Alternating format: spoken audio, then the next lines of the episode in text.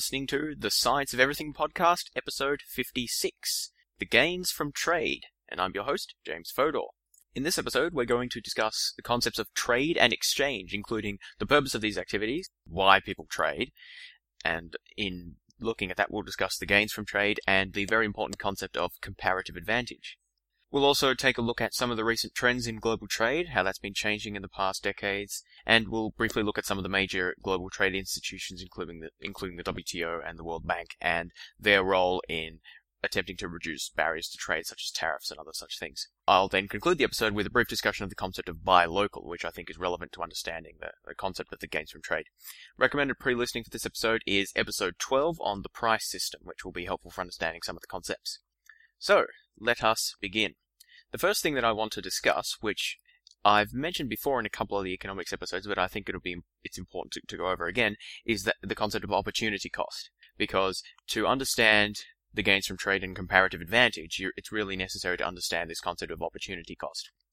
So, when we think of a cost, we normally think of perhaps a price or something you have to pay. You know, how much does it cost to buy something? It costs $20 because I have to give $20 over to the person behind the counter in order to buy the thing.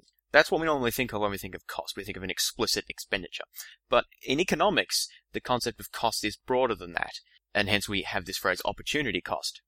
Opportunity cost refers to whatever you give up, or specifically the value of whatever you give up in order to get something. So for example, if I have to go to the supermarket to buy a loaf of bread, say the loaf of bread costs $2. The, the price of the bread is $2. That's the explicit cost. But the, the full cost, the opportunity cost of the bread, is more than $2 because you have to factor in the time and energy that I needed to go to the supermarket to buy the thing. So maybe it took me 10 minutes, however much I value 10 minutes of my time, whatever effort or uh, disutility I get from having to, you know, get up and, and go out and get the bread, that needs to be factored into the full cost. And so when we're talking about the opportunity cost of that loaf of bread, that would include the $2 you spend actually buying the bread, plus the cost of the time and energy and whatever else is necessary to, to purchase the bread. That's the full op- or opportunity cost. The, the opportunity cost always consists of the value of the next best thing that you would have done, or the, the value of the next best alternative that's foregone in order to get something.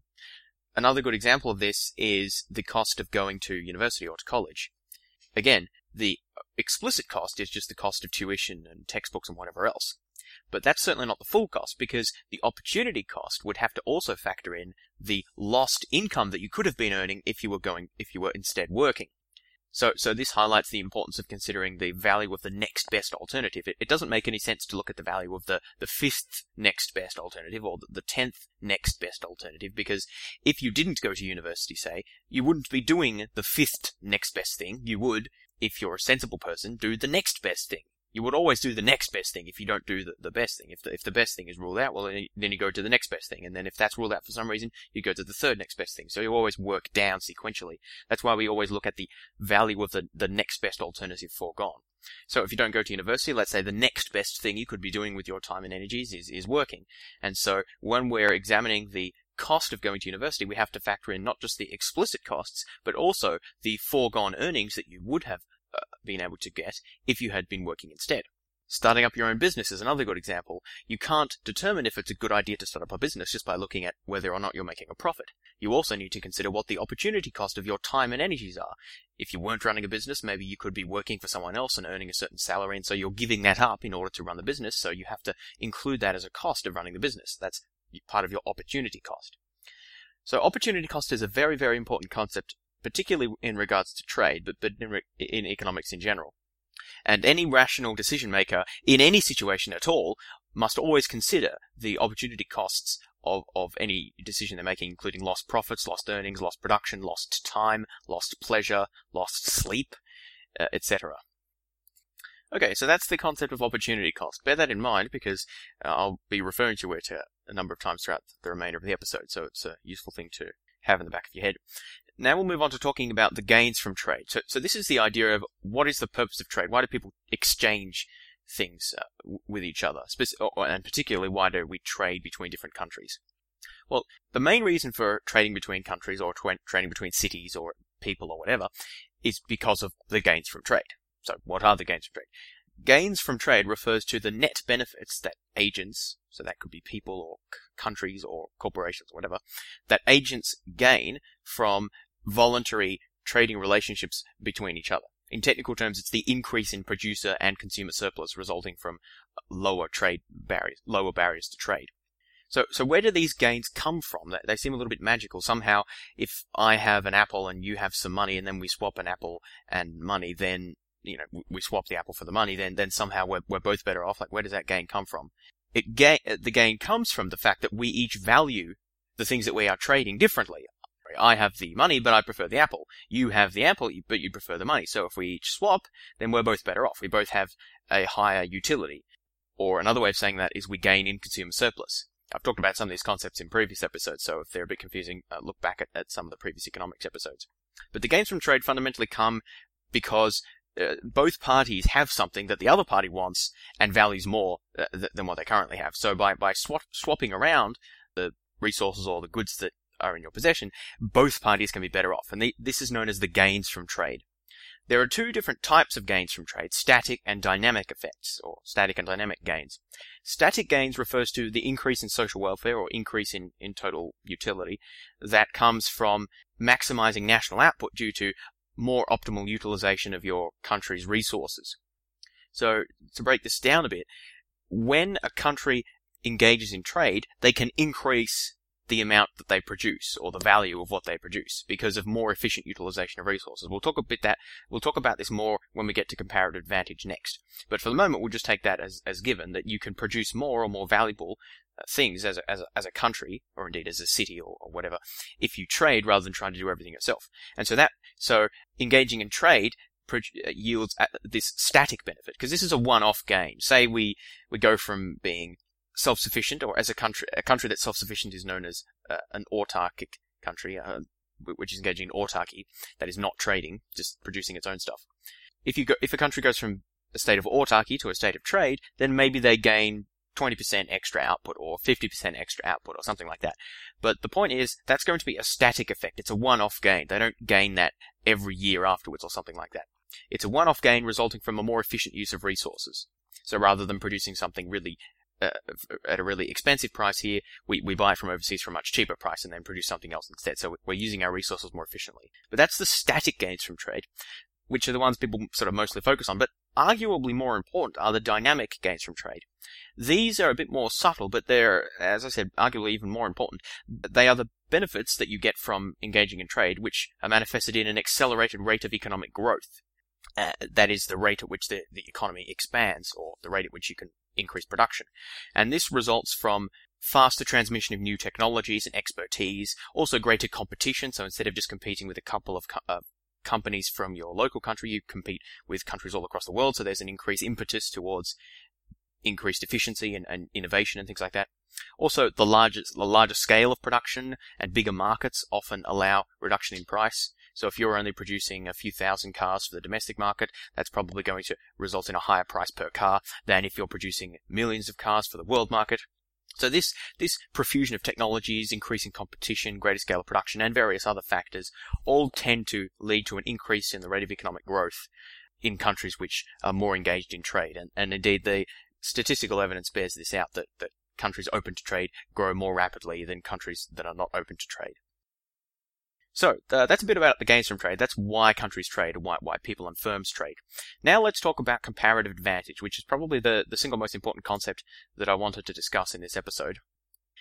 Comparative advantage is one of the hardest concepts to understand in economics, I think, because it's very counterintuitive, or at least it is to a lot of people. So I'll try and do my best to explain it, and we'll see how we go. Before we get to comparative advantage, though, let me explain a related concept which is a lot easier to understand, which is that of absolute advantage. So when we talk about advantage, we're talking about who can do something better. We could be comparing two people, or we could be comparing two businesses, or we could be comparing two countries. It, it, doesn't really matter. Usually the example is given with countries, but it works just as well with people that the concept applies regardless of the scale. That's not relevant. So let's think about it in terms of, in terms of countries for the moment. Absolute advantage occurs when one country can produce things to produce more from the same resources. So that could be more output using the same number of workers, or more output using the same amount of iron ore, or more agricultural output using the same amount of land, anything like that. Exactly what the input is, is going to vary from case to case, but the basic idea of, of absolute advantage is that if you have an absolute advantage in producing something, you can produce more than the other person or the other country can using the same resources. Obviously, if you have more resources, then you can produce more, but that's not very interesting. What we're interested in is who is relatively more efficient. So if you can produce more with the same amount of resources, or equivalently, you can produce the same amount using less resources, then you have an absolute advantage over the other person or the other, the other country. So, for example, if we opened up a factory with a thousand workers and an, a certain amount of iron ore and steel and other things that, that were and electricity used as input. If we opened up this same factory in two different countries, Mexico and the USA, let's say, and the American factory is able to produce twice as many cars as the Mexican factory, that means the US factory has an absolute advantage of 2 to 1 relative to the Mexican factory, even though it's using the same resources and the same number of workers. Now, how could you have such an advantage? Well, an absolute advantage like that would be could, could be a product of more advanced technology or more efficient use of those resources, better management practices, all sorts of things like that. There are many different ways one can use a given amount of resources to produce output. So if you can manipulate the use of resources in such a way as to increase total output relative to your rival, the other country, the other person, whatever, then you, you have an absolute advantage over them. So, so this concept of absolute advantage is, I think, relatively easy to understand because it's just about who can produce more with the same resources. Now, let's think about the concept of comparative advantage, which is related to absolute advantage but different. So, the concept of comparative advantage uh, means that if you have a comparative advantage in something, if a country or a person has a comparative advantage in producing something compared to another country or person, that means you can produce it with a lower opportunity cost. So I'll say that again. A person has a, a person or country has a comparative advantage in producing a good if they can produce that good with a lower opportunity cost than some other person or country. Now, what's important here is that it doesn't matter who is more efficient in the sense of producing more with fewer resources. All that matters for, for a comparative advantage is what your opportunity cost is. A sort of a simpler way of saying uh, of, of talking about comparative advantages is just to say that if you can produce something cheaper, then you have a comparative advantage in producing that thing, absent uh, differences in taxes or other things like that. But if it's just a product of market forces and you can produce something more cheaply, then you have a comparative advantage in doing that. Now, you might think that comparative advantage and absolute advantage sound like the same thing. I mean, surely if you can make something with less resources, you can be more efficient in making it, then you're going to have a comparative advantage. So, aren't absolute advantage and comparative advantage just the same thing? Well, the answer is no, they are not the same thing. They might be the same thing. They might happen to be the same thing in a particular case, but they needn't be. So the big difference is that comparative advantage incorporates the concept of opportunity cost, whereas absolute advantage does not. So absolute advantage doesn't say anything about what I have to give up in order to produce something. Maybe I'm really efficient at producing cars. In fact, let's take our US and Mexican factories example. We established that the US factory has a an absolute advantage in producing cars because it can produce more with the same number of resources. However, what does the American factory, or maybe we could think about the American economy as a whole, what does that have to give up in order to produce those cars?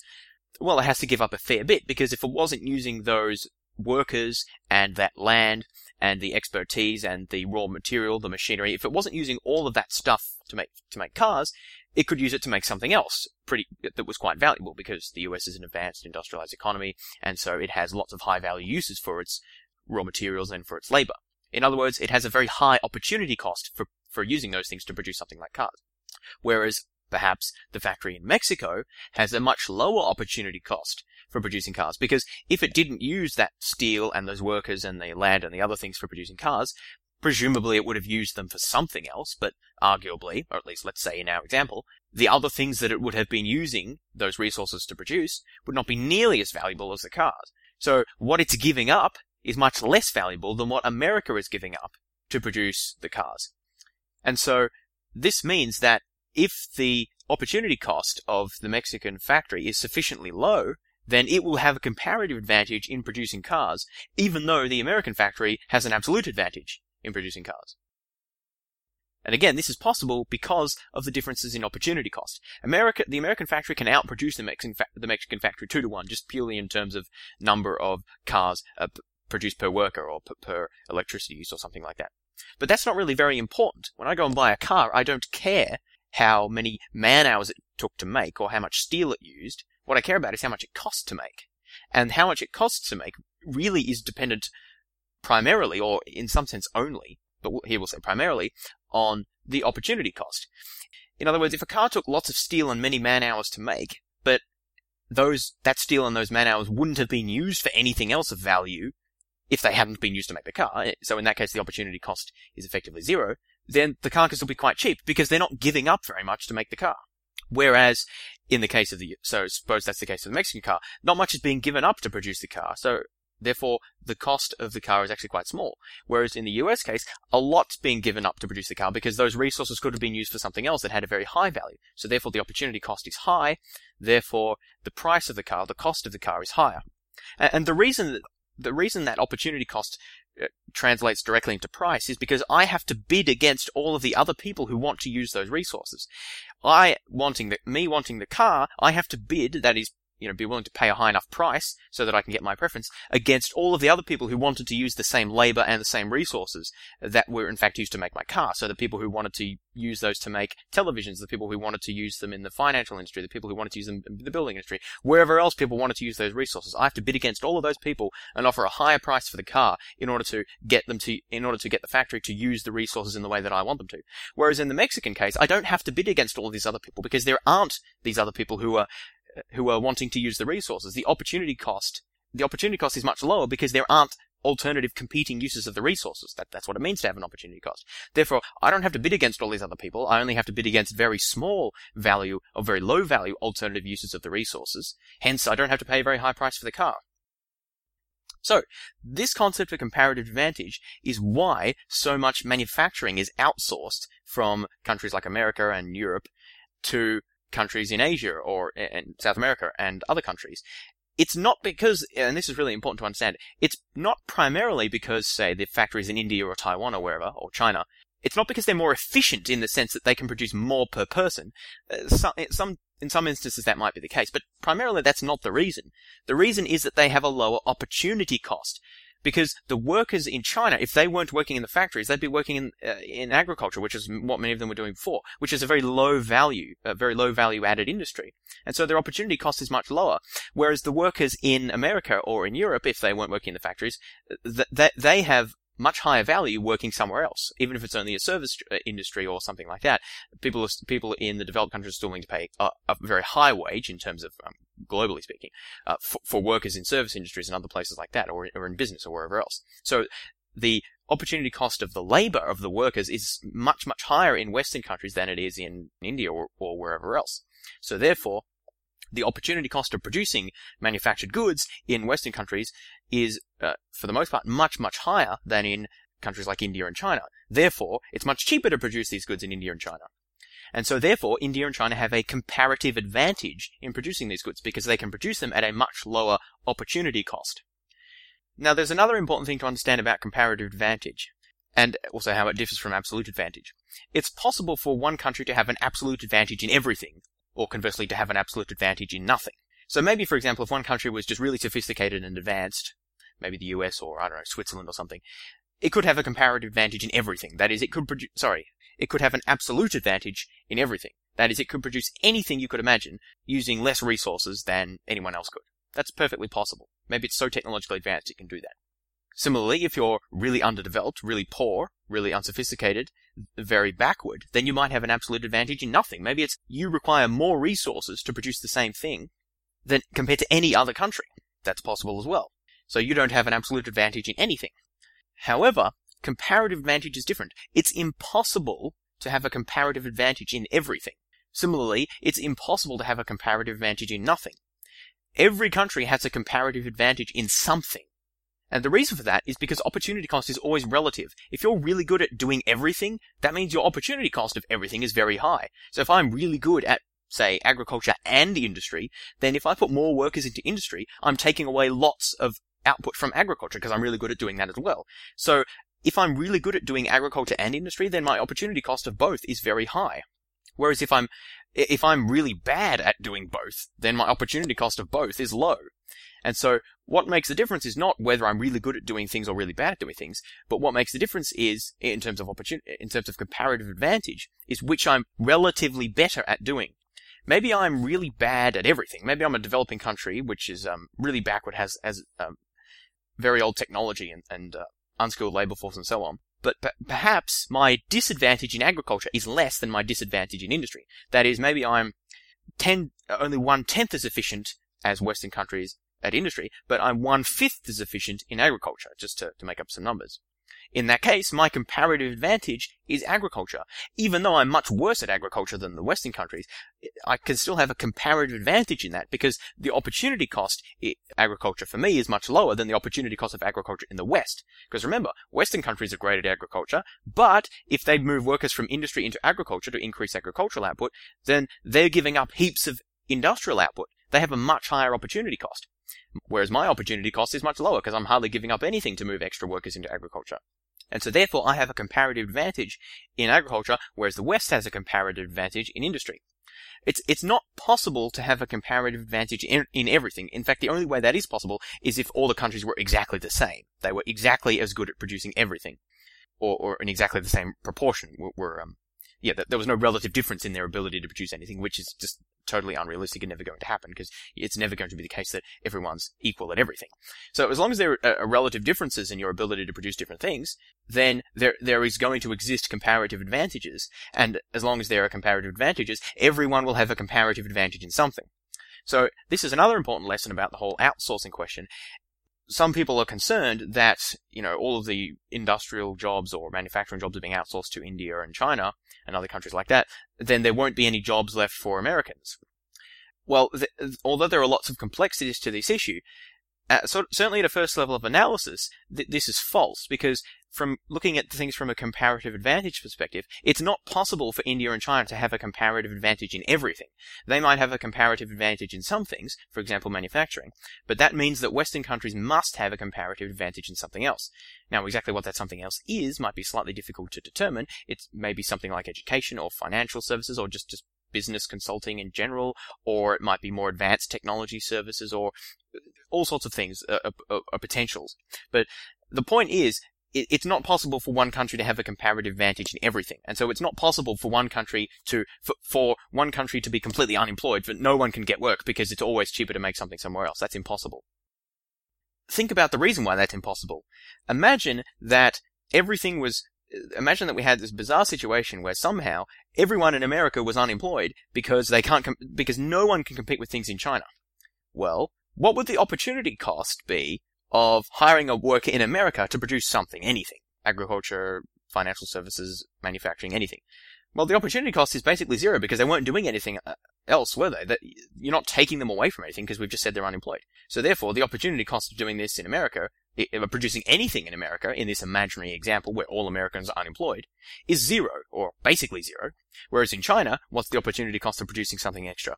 Well, we don't know, but it's certainly going to be more than zero because they're all busy producing everything that's not being produced in the US. So therefore, we've just established that in this hypothetical example where everything is being outsourced to China, that the opportunity cost of producing stuff in the US is less than the opportunity cost of producing stuff in China, which means therefore that the US, rather than China, would have a comparative advantage, and therefore it would be cheaper to make things in the US than in China. Now, obviously, we would never get to that situation. The, the point is to illustrate why you couldn't get to that situation, because as essentially, as things are outsourced to China, the opportunity cost of producing things in the US is going to, or certain things in the in the US is going to decline and the opportunity cost of producing things in China is going to increase because the value of the things that they are using their workforce for is, is increasing as, as they're able to sell and export things to, to Western countries. And so at some point those are going to equilibrate, at, at which point you're not going to have any further outsourcing to China because the, the opportunity costs are relatively equal. So it, it just simply cannot be the case that all of the jobs of any country are outsourced to another country, whether you're talking about outsourcing to developed countries or from developed countries or whatever. It's just impossible from a comparative advantage uh, point of view. Countries will always have a comparative advantage in something, and therefore there will always be some area of employment for, for that for that country to engage in. Now there are certainly other factors there which we just don't have time to get into about complexities and and wage uh, and sticky wages and other things like that. But but again, uh, we're just looking at the trade aspect for now. So, the pattern of trade we expect to see as a result of comparative advantage is that each country will produce the thing, or even regions within different countries will produce what they have a comparative advantage in. Because that means they're producing at the lowest opportunity cost, which means in turn that resources are being used most efficiently. Obviously, if, if India can produce, Eh, well, let's say if China can produce manufactured goods at a much lower opportunity cost, whereas America can produce financial services or whatever else at a much lower opportunity cost than China can, then it makes sense to have all the financial services done in America and all of the manufacturing done in China. Again, I'm just using, you know, simple examples here to illustrate the point. Because it, but, but the point is, if that pattern of production prevails, then the total opportunity cost of the whole world goes down, and therefore the entire world's resources are being used more efficiently, which means you can get more output from the same resources, and hence everyone is better off. That is why that both the US and China are able to both benefit f- from trade then that doesn't mean that every single person in the in the country benefits. Obviously, the American manufacturer workers who are losing their jobs, they personally don't benefit, at least not in the short run. But because remember, there are static and there are dynamic effects, and so th- those are play off against each other. Everyone benefits from the dynamic effects, but not everyone benefits from the static effects. But anyway, both countries are able to benefit because they're both uh, gaining access to a more efficient allocation of resources, which means that the total pie, the total size of everything that's produced, the total amount of stuff that we have gets bigger because we're using our resources more efficiently. We're, we're, we've found a way to make stuff without giving up as much. That, that's a different way of saying op- uh, opportunity cost is lower. As a result of that, everyone is able to, to benefit. China is able to benefit and the US is able to benefit in engaging in trade in this way, they have lowered their opportunity cost, therefore increased the total output, and they are both then able to take a portion of that increased output for themselves, and hence both benefit. So it's not a, it's not a zero-sum game, is what economists tend to say. In other words, if China benefits, that doesn't mean the US loses there again there are certain sort of circumstances where this might be the case, but in general, in international trade, this simply isn't the case because of the concept of comparative advantage. Each country will specialize in producing what they have the lowest opportunity cost of producing, thereby reducing the total opportunity cost of the whole world, and therefore increasing the total amount of output that the whole world can produce, and hence everyone, or you know everyone on aggregate, uh, can can be better off. And again, uh, what I've been speaking about in terms of comparative advantage is mostly focusing on the static benefits, the one-off benefits of trade. There are also the dynamic benefits that I mentioned before, and those compound over time so that it gets sort of more and more, uh, the benefits of, of, this sort of open trade uh, increase over time, and everyone will benefit from those.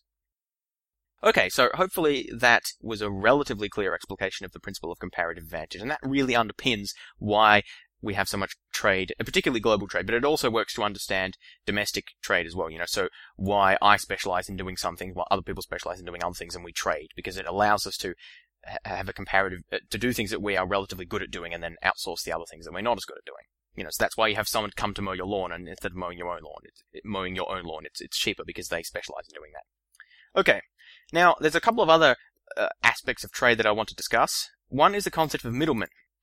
These are these are traders like uh, retailers and wholesalers and merchants and, and so on, who buy things and then move them around or change them in a fairly subtle way and then sell them again. So basically, they're just a conduit for goods and services. They buy from one person, they move them perhaps, and then sell them on. Merchants and intermediaries in general have generally been reviled throughout history because they're seen as being parasites. They're seen as not contributing to anything. You know, they just buy at low prices and sell at high prices. They just make a profit at the expense of everyone else, right? I mean, who needs them? They're, they're just leeches sucking resources from the rest of society without contributing anything. Everyone knows that, right? Well, it's not so simple. So perhaps that happens sometimes, but in general, middlemen actually fulfill a very important function. To understand that, probably the easiest one to think about is, is the supermarket. The, the supermarket, where you buy goods and where you, where you buy food, is an, an intermediary. They don't really produce anything. All they do is buy their inputs from wholesalers or perhaps direct from manufacturers or farms or whatever, and then sell them on to consumers for, at a markup. So it, it doesn't seem like they're actually providing anything, but in fact they are. What they provide is a very important service, which is that of engaging in all of these large transactions and bringing things, bringing the goods that the consumers are interested in into a single central location.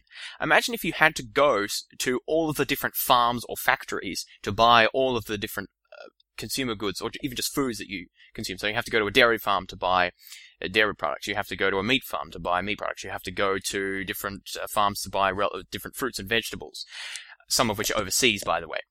You have to then go to various different manufacturing plants to buy different types of processed food who knows how many trips this would be? Dozens, hundreds of trips to, to different places all, all over the city or indeed all over the country. That's completely infeasible, obviously. So it's much easier if one person or one company does this, brings all the goods together in a single place, and arrays them out in a relatively attractive and, and comfortable, nice environment to uh, make selection and purchasing of these goods uh, as easy as is feasible. And uh, if you have one person doing this and then the consumer's just going to that place and buying them, it's much easier. So that is the value or the service that middlemen, in this case specifically we're looking at supermarkets, that's the service they provide. It's bringing all of the goods into one place and arraying them in an attractive way and making it easy for consumers to access them. And consumers are willing to pay something for that. They're willing to pay the markup that the supermarkets uh, require. That that is the, the higher price that, that the supermarket charges, as opposed to buying direct from the farm or direct from the manufacturer. Because the markup is relatively small, consumers are, uh, well, usually relatively small, consumers are willing to pay for it because they get a substantial benefit from only having to go to the one place instead of having to go to all of these other places all over the country. So that's the value of a retailer. And it doesn't just apply to supermarkets. I just use that as an example. It really applies to any type of shop. You go there and have a selection of many different brands and, and product lines and qualities that you can select from, as opposed to having to go to all of the manufacturers individually and then and then compare those, which would just be much less convenient. Middlemen provide other services as well, other than just collecting things together. They often transport goods from one place to another. Clearly that is a service because transportation costs money. Another thing they do is engage in, is bear some of the risk. So for example, they buy something where it is relatively cheap and then maybe transport it or store it for a certain period of time and then sell it at a later time hoping to get a higher price. But when they do that, they're always taking some risk. Perhaps the price won't go up as much as they had hoped, or perhaps it will even go down. So they're bearing some risk there. And the reason people are willing to pay for that is because people generally don't like bearing risk themselves. So we'd prefer that someone else bore that risk and then just be willing to pay a certain markup. Now, in general, middlemen can only stay in business if the service that they provide, whether it's bearing risk or transporting goods or collecting them in a single location or whatever, Uh, they can only stay in business if the value of that exceeds the markup that they are charging consumers. If it, if the value did not exceed the markup, then consumers would just do business directly. They would buy goods and transport them themselves, or they would just go straight to the manufacturer, as indeed some people do, because they find it to be cheaper. But if, if it was, if it was a bad deal for everyone, then the middleman would just go out of business. Okay, so that's a bit on middlemen and the important role that they play in, in the economy. Now we're going to have a brief look at some trends in global trade and a bit on trade institutions and the, the role that they play. So You've probably heard of the phrase globalization. That's the term that's used a fair bit now. Maybe a little bit less than a couple of years ago. I don't know. Globalization refers to the increasing scale and internationalization of pretty much everything, of politics, of culture, but particularly of, of business and trade. Globalization is not really new. It's, it's been going on for hundreds of years. So, you know, ever since the, in the 15th century, the European explorers began to try and find a, alternate trade sea routes to India, and they began to explore off the coast of Africa and, you know, eventually discover the New World and so on and so on. That sort of began the modern process of, of globalization. But modern globalization is usually dated to the end of World War II, uh, when a number of international organizations were founded whose purpose was to facilitate greater global trade and cooperation, things like that. And part of this was in response to World War II. There was a desire not to have a return to the sort of autarkic, uh, self-sufficiency minded uh, mindset that, that prevailed during, say, the 1930s and 40s, particularly with Nazi Germany and Imperial Japan. And so, so there was a desire to move towards greater integration and cooperation and trade for, for mutual benefit. And so we had a number of these organizations formed, in particular the World Trade Organization, or the WTO, the International Monetary Fund, the IMF, the World Bank, and also the GATT or the GATT. And I can't remember what that stands for. But the, the purpose of these organizations, well, each of them had a slightly different purpose, but the, the basic purpose was to promote trade and economic cooperation between different countries. And so, as a result of this, the amount of global trade has increased dramatically eh, since World War II. Indeed, since the end of World War II, the amount of world trade has grown much more quickly than world production has, something like two to three times as rapidly. So obviously you expect trade to increase as countries get richer and produce more stuff, but world trade has increased dramatically more, several times as much as you would predict simply based on the, the growth in production. So this is a clear indication that trade's becoming more important, especially international trade. Partly this is due simply to lower transportation costs, containerization and other things, but it's also in large part due to the work of uh, particularly the WTO. And one of the main focuses of the World Trade Organization is to liberalize global trade by reducing bar- by reducing trade barriers. And we'll come back to that in a moment, but trade barriers are things like tariffs and quotas which restrict trade between countries. The World Trade Organization's main purpose is to try and ha- organize international agreements for countries to reduce these barriers to trade so that we can have more trade and more specialization and, and hence increase productivity.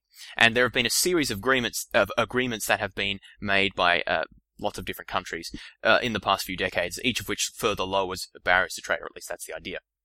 And so part of that, uh, part of the reason for this dramatic growth in world trade has been the, the success of the World Trade Organization's efforts to, to liberalize trade. Another important of these organizations is, as I mentioned before, the IMF, the International Monetary Fund.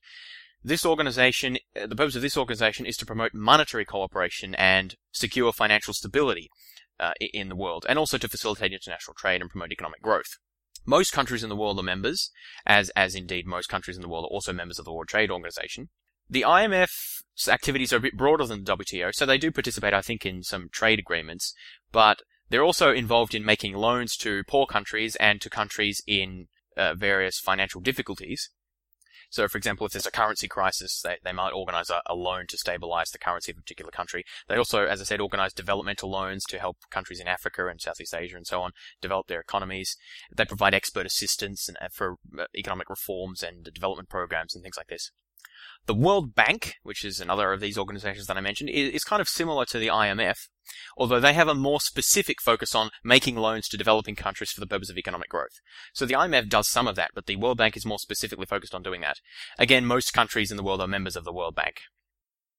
In addition to these three main international organizations, the WTO, the IMF, and the World Bank, there are also localized trade blocs or trade agreements or treaties between groups of countries to establish some sort of special trading relationships or uh, often lower trade barriers and, and, things like this, or uh, sometimes to adopt a common currency. So the European Union is probably the most famous of these. Many of the countries in the European Union have abolished uh, border restrictions between them so you can move freely across the borders. They have uh, effectively adopted free trade amongst the countries, which means there's no real restrictions to transportation of goods or services and sale of them between the different countries. And they have adopted common uh, policy, common trade policies towards uh, external countries and uh, a v- wide variety of other uh, policies as well, designed to facilitate trade within the European bloc. And as you also probably know, they've adopted a common currency, the euro. Another co- another prominent free trade agreement is NAFTA, the North American Free Trade uh, Free Trade Association, between Canada, the US, and Mexico, which is a free trade agreement which was signed, I think, in '94 or something like that. Again, whose purpose was to promote trade between these three countries, lower trade barriers, and, and so on. There are many other such uh, treaties and organizations as well, but those are two of the uh, most well-known ones.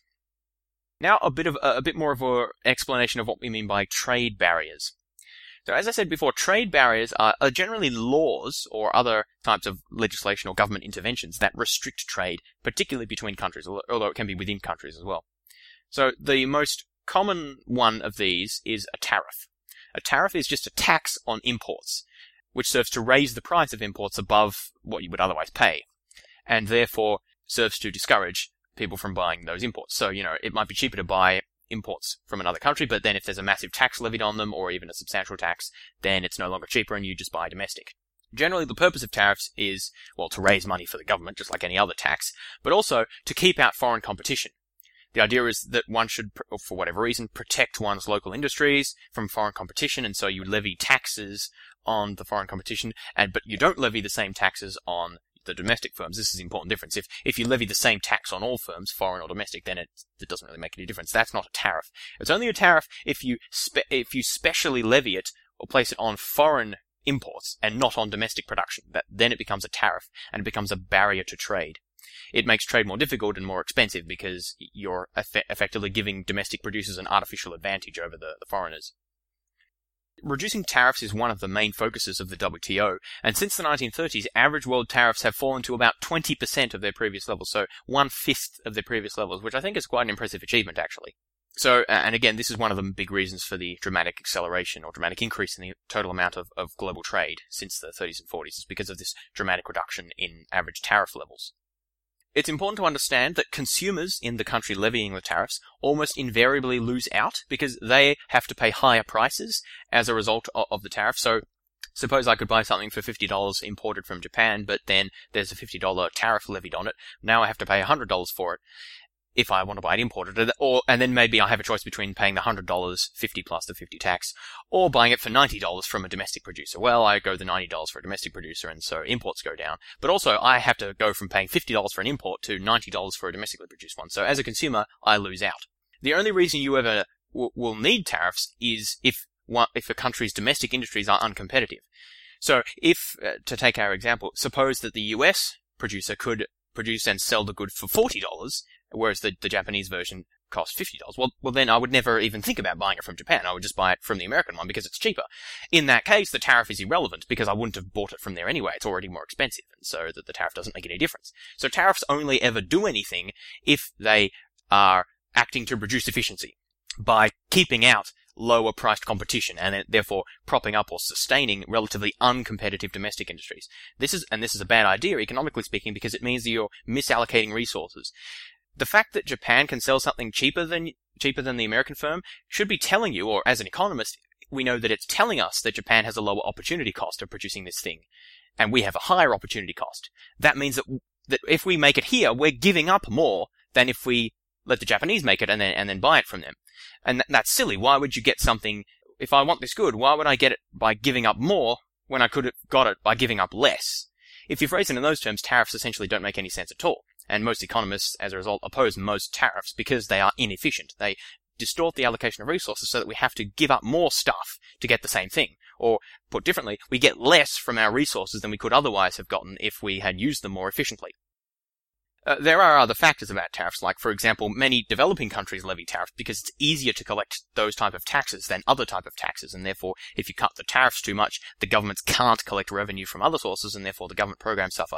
And this is a lesson that was sort of learned by the, the WTO and the World Bank the hard way, uh, because they were arguably uh, insufficiently sensitive to the local conditions. And, and, there's certainly many valid criticisms of these three organizations, by the way, but I don't want to get into that details too much of that. I just want to point out there are sometimes valid reasons for tariffs, and if that's the most, uh, the easiest and most efficient way of collecting a tax, then that might be one justification. For, certainly for developed countries, that, that isn't the case anymore. Another justification that's sometimes given for tariffs is that it's necessary to protect this industry for reasons of national security. So, you know, we, we can't risk losing this industry and only having uh, only being able to rely on imports because then if we have a war or some other crisis, then we won't be able to produce it domestically. That's more of a political argument than an economic argument, but the main thing we would be concerned about is whether that is indeed the case, whether it is a national security issue to be able to produce this good, or whether that's just a convenient excuse that the lobbyists from that industry are using to continue to receive uh, effectively a subsidy from the government. That that is the the industry likes it when you levy tariffs on on their things because it means they don't have to compete with cheaper foreign producers. So of course then they're going to hire their lawyers to make good arguments that seem plausible about why it's essential for national security or national identity or whatever that you keep producing this thing domestically. So one has to be cautious of that. Anyway, so that's tariffs. Another type of trade barrier are called quotas. And this is where instead of levying a tax on an import, you just say you're only where you or the country as a whole is only allowed to import X number, a thousand or a million or whatever, of this particular good in a given year. And once you've imported that many, then you can't import any more. Quotas and tariffs are really exactly the same as one another, or in other words, they have the same effect. They're implemented in different ways. One says you, you have to pay a tax. The other one doesn't say you have to pay a tax. It just says you can't buy more than this amount. But it doesn't matter. If you think back to supply and demand, it doesn't matter if you restrict the quantity or if you restrict the price. It does the same thing. The effect is exactly the same. You get a reduction in the, in the amount of trade. You get an increase in the price. So the effects are the same either way. The only difference is that in the case of a tariff, the government gets the money, whereas in the case of a quota, the, the domestic producers get all the extra revenues. So quotas make even less sense than tariffs because you don't even have that effect of, of government revenue generation. So they're generally used a fair bit less than tariffs because of that fact, although some, that's sometimes easy to implement. So quotas and tariffs probably receive the most attention in regard to trade barriers because they are sort of the most obvious or the most overt, but there are other types of barriers to trade as well, and these are often more subtle. So one type of one such type of trade barrier are subsidies to domestic producers, which give them an advantage relative to foreign producers. This is almost like just the exact inverse of a sub, uh, sorry, of a tariff. In other words, instead of taxing the foreign guy, we won't tax the foreign guy, but we'll give a subsidy to the domestic guy, allowing them to sell at a lower price and also make higher profits for themselves. This is a barrier to trade in exactly the same way because it gives the domestic producers an artificial advantage relative to the foreign producers and therefore um, misallocates resources. The opportunity cost is higher because we have to not only pay the, the consumers not only pay the price uh, of buying the good, but they also pay an extra element to the price through their taxes that are used to being subsidized, that business. And a really good example of this are farm subsidies in developed countries, especially US and the European Union, which have very substantial farm subsidies. And the developing many developing countries have complained bitterly about this in recent trade agreements because they are arguing that there's too much of a focus on tariff reductions, which is mainly what the developing countries have used, but not enough of a focus on subsidies, which are mainly what developed countries have used to prop up their domestic agricultural industries. Really, the effect of subsidies is is just as problematic in terms of trade as tariffs and other things because it's it's restricting trade and it's distorting the allocation of resources. So there's there's generally little justification for these sorts of subsidies. Although again, arguments about national security and such things are raised as well. Another example of barriers to trade are local content laws. Generally, this applies to media or TV stations and other things like that, in that they must air a certain proportion of their content uh, that has been produced domestically, and so they can't just they can't just air 100% of their programs from imported using imported material. They have to air, you know, 20% or whatever percent with domestic stations, and there's usually some argument about protecting national culture or something like that. Again, that that goes a bit outside of the purely economic side of it, but but the the, uh, the what you'd have to be worried about is whether it's really an issue of nat- protecting national culture or an issue of protecting the profit margins of powerful local media interests who have in, who are able to afford influential lawyers to push these sorts of laws through economists would, would worry about that sort of thing. So you, another way of thinking about this is that one always has to look at the opportunity cost. How much are we paying in terms of lost benefit from the programs that we would like to see f- to protect this national culture or whatever it is that we think we're protecting through local content laws? What, what's the opportunity cost? What are we giving up and is it worth it to give this up? A couple of other types of trade barriers include government procurement policy. So this is an interesting case where it can be written into certain laws or either explicitly or just sort of be an implicit practice that when the government needs to buy something or needs to needs to engage in some sort of contract with a private company, it has a preference for local products or for local firms over foreign ones. And I think a number of US programs have this preference for, for local firms uh, over foreign ones. I don't know exactly which ones, but I'm pretty sure I've heard about that before. Again, this is this is just another variant of barriers to trade because there's no there's no justification in terms of resource use why you would prefer domestic to foreign. What we should always prefer is that which has the lowest opportunity cost, because that means that if we use the one with the lowest opportunity cost, we can use resources more efficiently. And having a preference for local over imported or, or foreign products uh, simply acts as another barrier to trade, which reduces resource efficiency use. And another type of trade barriers which can sometimes be relevant are packaging, labeling, and other safety laws. These are interesting because they have a, certainly a valid purpose, but they can sometimes be abused or at least have the unintended consequence of being biased against foreign importers. So an example of this is if you re- require certain packaging or labeling or safety standards, which uh, f- for imported goods, which are easier for domestic suppliers to meet than for foreign suppliers, then that is going to give a preference to domestic suppliers, thereby uh, introducing a barrier to trade. So, so this is one thing that I think the European Union has tried to do, which is make uh, is to reform these sorts of packaging and labeling laws so that they're consistent between countries so you don't have this artificial barrier to trade. And then you get these sort of ridiculous questions coming up like whether tomato sauce counts as a vegetable because, you know, what proportion of vegetables does a product have to use before it gets counted, it gets counted as a vegetable product and therefore is subject to this certain type of regulation and packaging laws and, and that has to be the same across different countries because otherwise you'll get uh, a differential, a cost, a cost differential here and there and all sorts of these other rather silly questions in my view, but, but also necessary because, you know, these laws have to be made. But the point is these sorts of uh, difficult questions of classification and labeling properly can result in, in barriers to trade intentionally or unintentionally. So uh, this is this is one thing that um, legislature should be aware of when they're making uh, these these types of laws. Okay, so in the last couple of minutes, I just want to talk about the concept of buy local, which is I think important given the the, the topic of this episode. The concept of lo- buy local or local purchasing is that one should prefer to buy things that are produced locally, goods or services, especially food. There's a big focus on food, but but not not it's not limited to food. Um, locally produced goods should be preferred to those produced further away. Now, one important point here is that advocates of this buy local position generally don't mean that you buy local when it's cheaper or when it's fresher or if it tastes better, because you would just do that anyway. That's just buying local because it's better.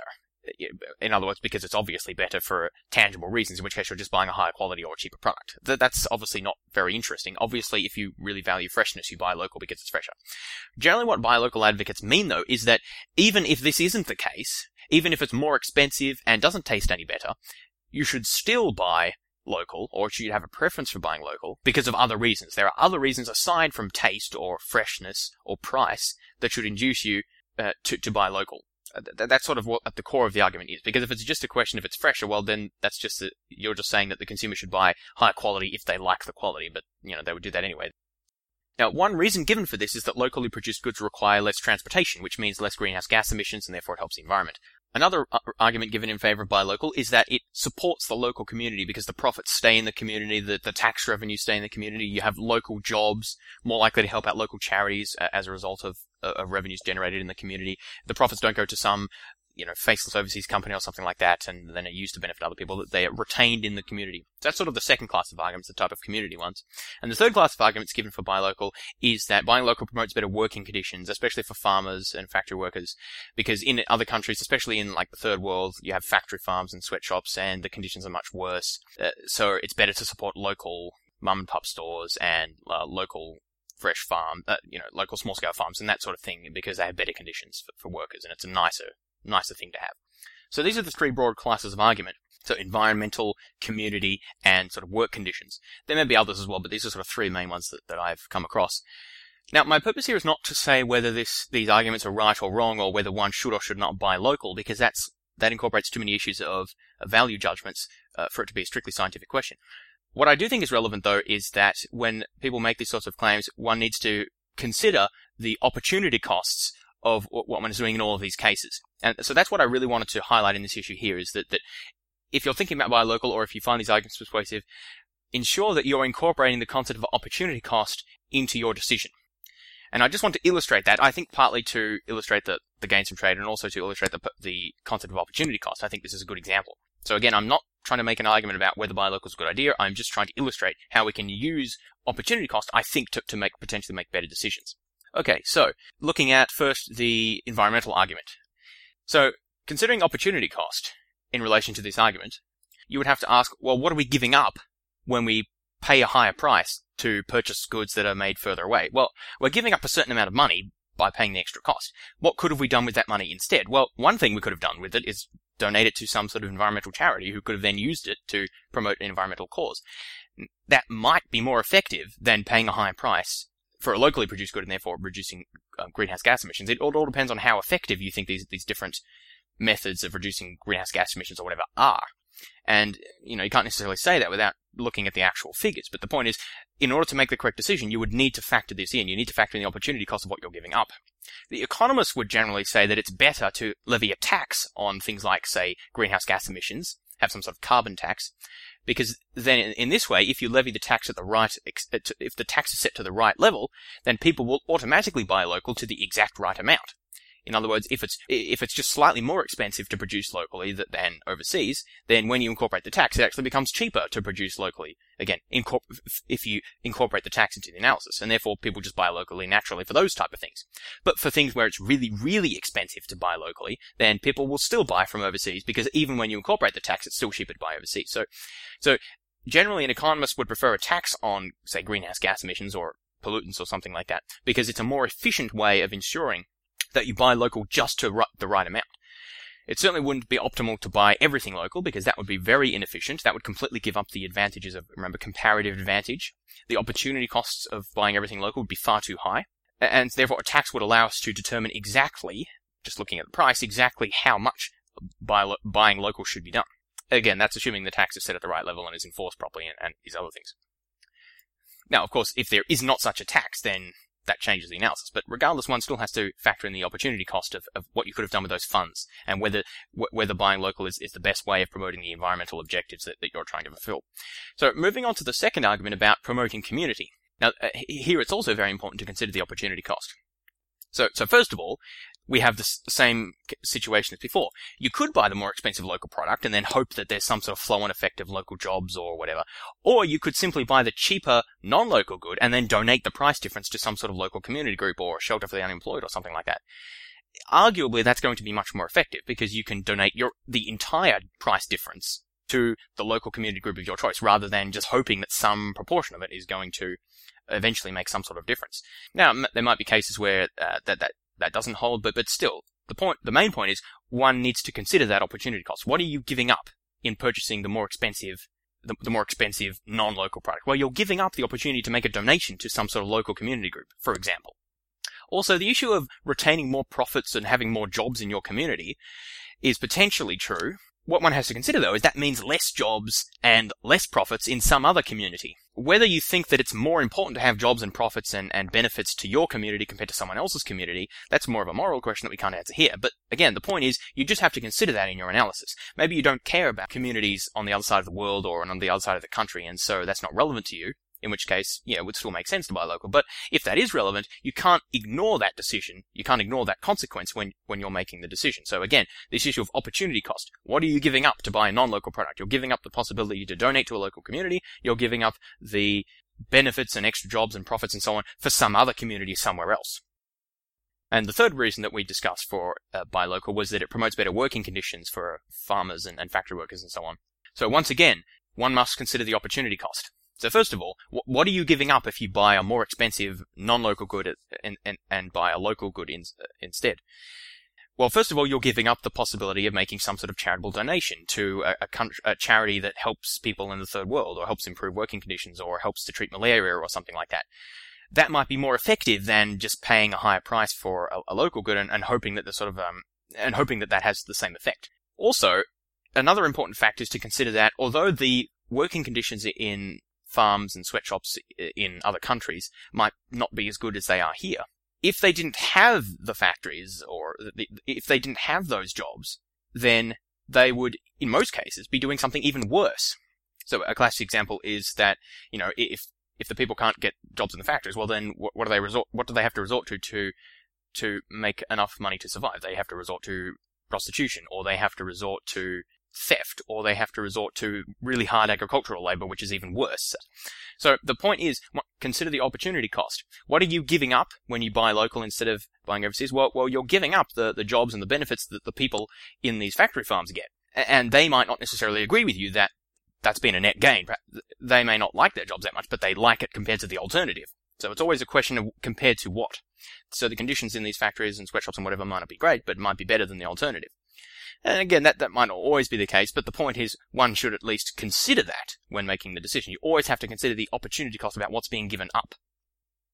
So again, the main point I wanted to make here is not an argument against buy local per se, but merely to point out to, to, to use this as a, a topical application of the principles of comparative advantage and the gains to trade to illustrate that we that, that in making these sorts of arguments and making these decisions about whether to buy local or to, to buy foreign, to buy non-local, we must, if we want to make the correct decision, and you know make a decision consistent with reason and science, we need to factor in all of the relevant costs and not just the ones that we can see most obviously.